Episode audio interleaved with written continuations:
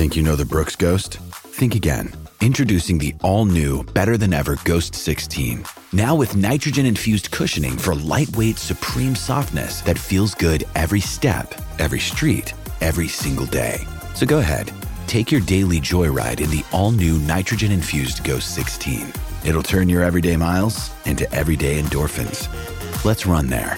Head to brooksrunning.com to learn more.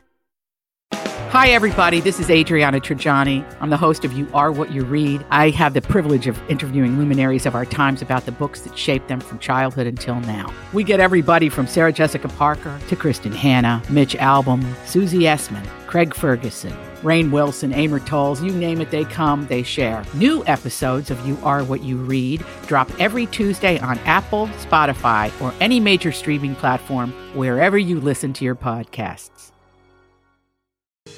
We have solid information. The top of the hour means it's time for a Dirt Alert. An up to the minute look at what's going on in the world of entertainment on My Talk 1071. Tell us some behind the scenes stuff.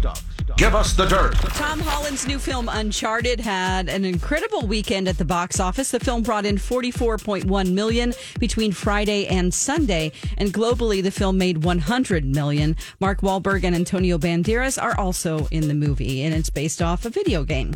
A mother to be Rihanna and ASAP Rocky were spotted in New York for a date night. Uh, her baby bump, usually on display, was covered with a Mets t-shirt. She just wasn't feeling it that day, guys. Uh, she completed the look with the faded, bedazzled jeans and high heels.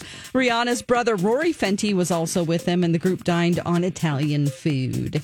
It's probably not something that you see every day, but The Undertaker, the wrestler, was spotted at a Bad Bunny show in Dallas. Uh, the Undertaker came on stage as the American Badass version of himself. He rode on a motorcycle while Kid Rock's American Badass theme played in the background. The crowd went crazy when they spotted him on stage. I guess The Undertaker and Bad Bunny have been become friends over the years, and he's used um, other wrestlers like Booker T and Ric Flair in his music videos in the past.